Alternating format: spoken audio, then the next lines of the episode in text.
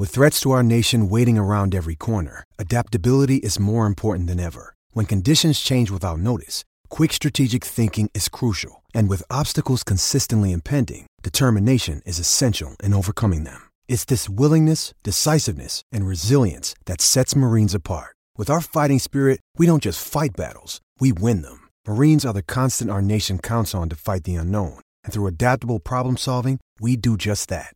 Learn more at marines.com.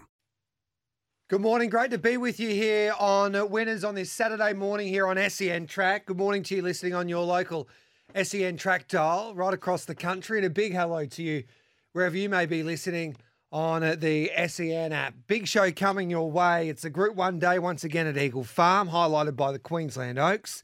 A lot of rain around Melbourne. We're on a soft six at the moment. Wouldn't be surprised if we get a downgrade at some stage um, there today at Flemington. And we're racing on a good four there at Rose Hill. Some terrific racing at Morphettville as well.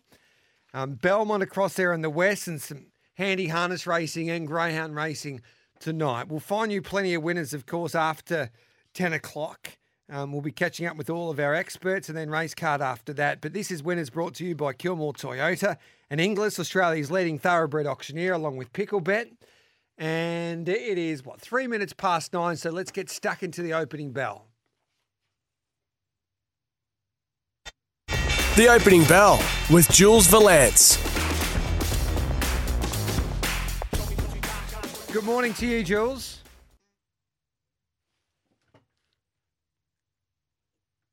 Good morning, Jules. How are you, mate? I'm very well, mate. I am very well. I'm like I'm driving a car these days, and I don't know how I'm driving, but I- I'm getting there. How's how's life? Uh, surviving. Yep. Just getting through some um, inclement weather at the moment. Just trying to find a way to somehow get some sun on the back, but um, maybe in the next month or two. It's interesting looking at the track conditions today up there in Queensland. Perfect. Every horse should get their opportunity. You would imagine on a good four.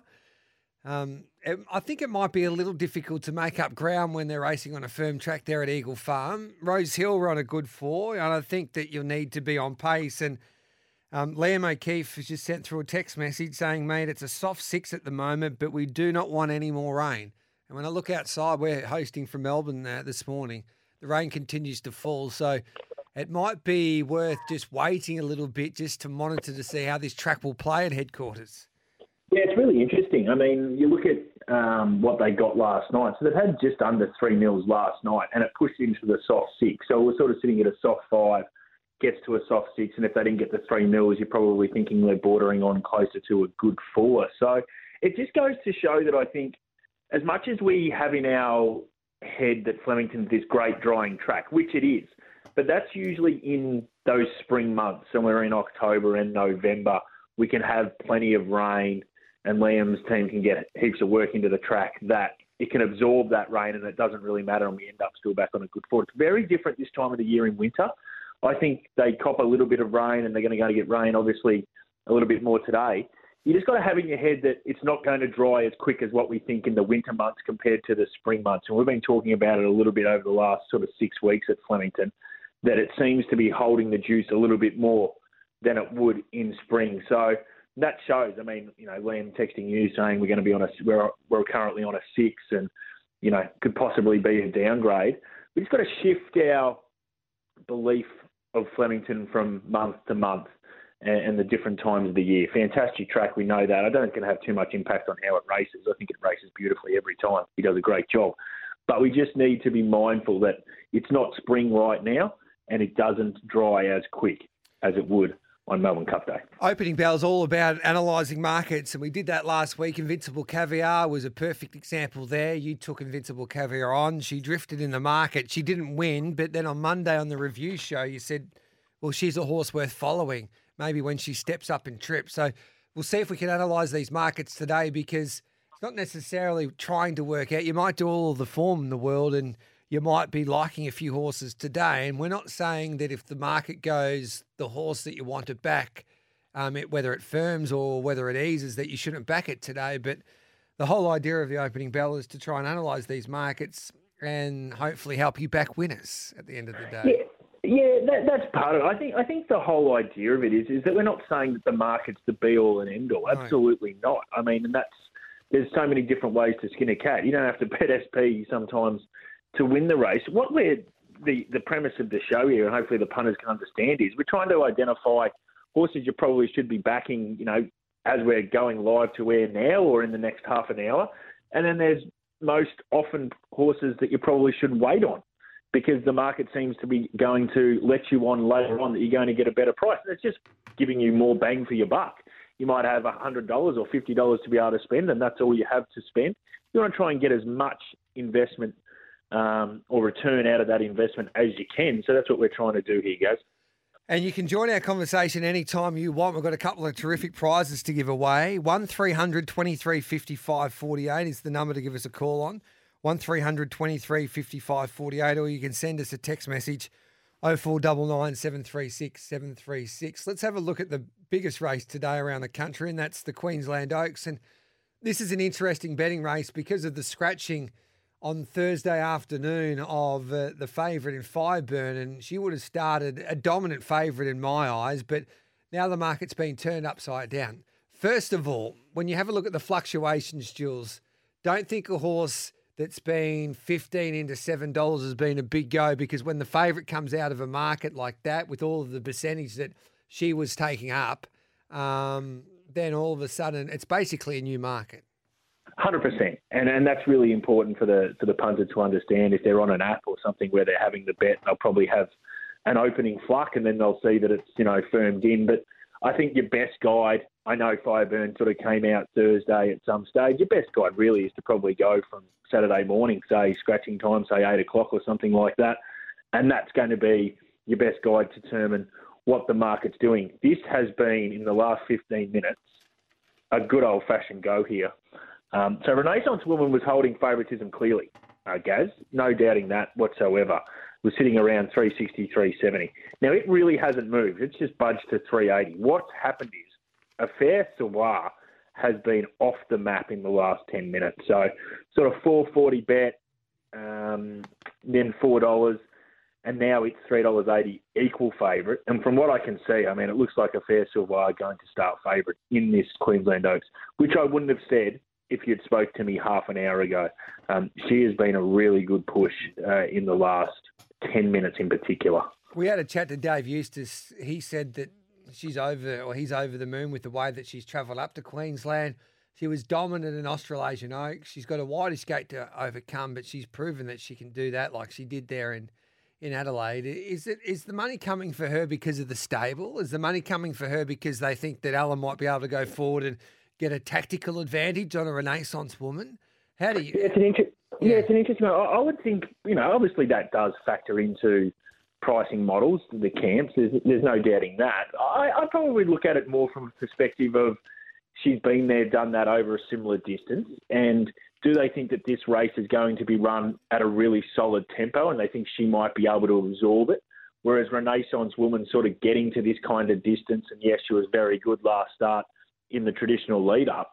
But if they think it's a really going to be a really fast, solidly race, does that blunt probably the class of Renaissance women over this kind of distance? That's the way I sort of look at it. That they seem to, especially when they're betting at this time, um, the bigger guy. So it seems to me that they've done their maps and they think, okay, this is a genuinely run race. We think who's going to be the best stayer out of all of them.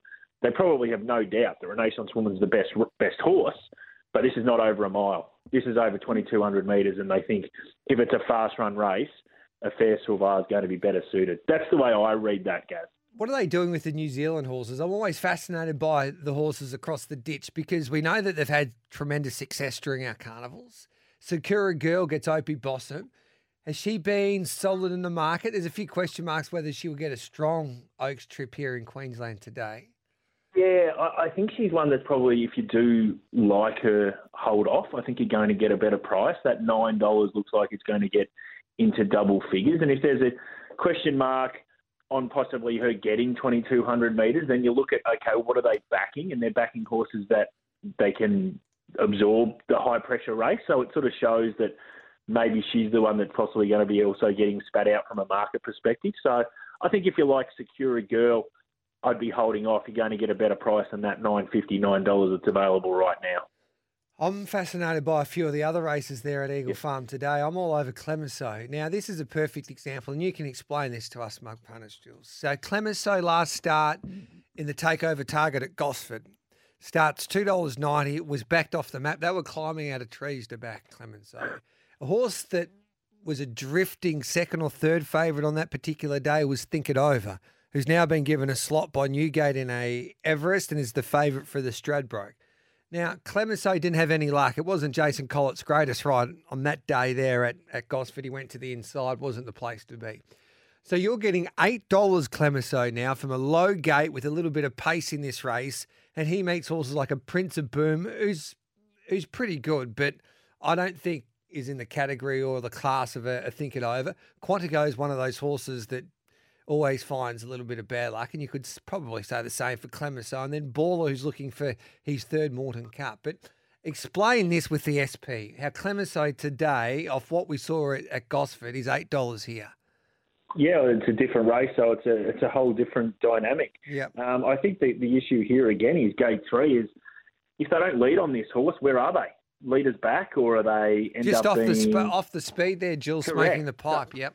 Yeah, yeah. So smoking the pipe, but it, sometimes you can smoke the pipe, but unfortunately, horses can't jump other horses. uh, um, you know, in a horse race, unless you're obviously in a hurdle. There's no hurdles here, so um, that's going to be difficult. I think looks looks like the speed mappers are thinking, well, Clemenceau, yeah, brings a pretty good form line, but still got to somehow find a position. Now, I will also say that uh, I think you're going to get better than seven dollars fifty or the you know, even eight dollars that you can sort of get right now. It seems to be easy in the market, along with far too easy. Um, they're the two that seem to be soft. Quantico is just solid as a rock. There is, I cannot find a chink in the market. Now, you might be able to find a chink in the form. That's fine. But I'm just talking from a market perspective. It has been solid all across the board. Quantico. Uh, obviously, they think that it maps really well. James McDonald rode a few winners last uh, last week in Brisbane. Um, they tick a lot of boxes. Dry track. I think it's clearly you can see identify that its best ever figures are on a bone dry track. So it gets every opportunity. No real knock from a market perspective of Prince of Boom either. They're the two that are really solid. And as I say, if you like Clemenceau or far too easy, I think I'd be holding off because I think you're going to get a better price. The final event's an interesting race. I think this is nearly the race of the day. You've got Golden Boom, who Tony Gollan's declared once again. If you recall, this was the horse that was heavily supported a few weeks ago at Doomben. Um, other horses that are of interest. Red Card smashed the clock this filly out of a good race there at Scone, and history tells you Golf, Godolphin like to target some of their better fillies, like a Sapateo in a Denise's Joy there at Scone, and then they go on to better things, and that could be the case for Red Card. And then you get a horse like a Written in Code that was probably a little unlucky against a red card that is tipped there today by Chris Nelson. So what's the market doing here? Oh, this is this is a fascinating race, and Yeah. all we're seeing right now is um, not those top three that you mentioned are all bringing great form lines. And I know Golden Boom, you could suggest fell in last up, but I've got it rating a pretty good race. So I don't think it's going to get spat out completely. Red card, you're right. That race just went enormous, and Ridden Code didn't have much luck. They're the three that are holding sway here, but I can't. I couldn't push you into one or the other is going to start favourite. If I had to be, you know, um, knife to the throat, I would suggest Red Card probably starts favourite off that big number it did last start slightly, uh, which is sort of what the market has right now. But they're three genuine good horses. I love these kinds of races where you've got horses that have really lit up the clock from different parts of the globe. They all meet in one space, and everyone can have their own opinion. And I don't think this is one where the market's really going to take a set against either of these three uh, or any of these three. So that that's um, a really exciting prospect if you like one over the other because you're going to sort of get um, some pretty pretty good value, even though you know you'll suggest oh the value is not at four dollars, or sometimes the value can be very much at four dollars if you sort of remove the other two for whatever reason. The way you do your form. There's a few other interesting races there at Eagle Farm. The Phoenix is probably the last chance for a few of these two year olds to put their hand up towards a JJ Atkins. Um, next week, Influential's an interesting horse. It had big raps on it. Uh, he had big raps on him before he failed there the other day on the Sunshine Coast. So, is there any other races or horses that really um, stand out to you there, Jules, on this program that you think this will be interesting to see how this goes because of the market? Yeah, um, in that first race you, you spoke about, the Phoenix, the f- sort of current favourites, the Azula, uh, Azula. If you do like it, I would think you're going to get a better price than the three dollars forty, sort of currently being shocked at the moment. So um, I'd be holding off on it if you like it. I think you're going to get a better price there. But you're right, it's a pretty um, solid day from a market perspective as well. Sort of flat, open markets uh, that I think you know we're obviously going to see plenty of, of movement. But um, no, it's going to be very interesting up in Eagle Farm. I love the fact that it's going to be on a dry track. They'll run some really good times, and usually good times, dry tracks. Uh, barring bad luck you don't get a run, um, best horse usually wins. Interesting that Foxy Frida race in race five, Yes. that Magic Million race, Gaz. It was just heavily backed in Adelaide. It's probably going as good as it's ever gone. Just probably, I reckon you're going to get better than that two dollars twenty. So again, not saying it can't win or whatever you want to do with it, but I'd be holding off on Foxy Frida. I think you might get better than that two twenty, two dollars twenty five currently being shopped. Really good betting for Osmos down the bottom, gate one. Uh, it's you know they sort of shot sixteen dollars and eleven dollars and now sort of even eight dollars into six dollars this morning. So they're backing a few middle pinners around Foxy Frida, meaning it is might be getting better than the two twenty five currently being shopped. Dean Watley and Mickey Gadden, they were talking about how they and good good on the lads. They were they they defeated the SP there on Thursday with the weekend preview. I think we're getting thirteen dollars with Osmos there on the Thursday, um, and it was because they thought that there was a, a tactical advantage with this Waterhouse and Bott runner inside draw on pace, not too much pace in this race, and then could give a good kick and be hard to hard to beat with horses trying to chase when it can pull off some really good sectionals. So that's why you would imagine some of the bigger players can see that this morning as well, Jules. That's why that horse, I would imagine, would be having plenty of support today and over the last Yeah. couple of days.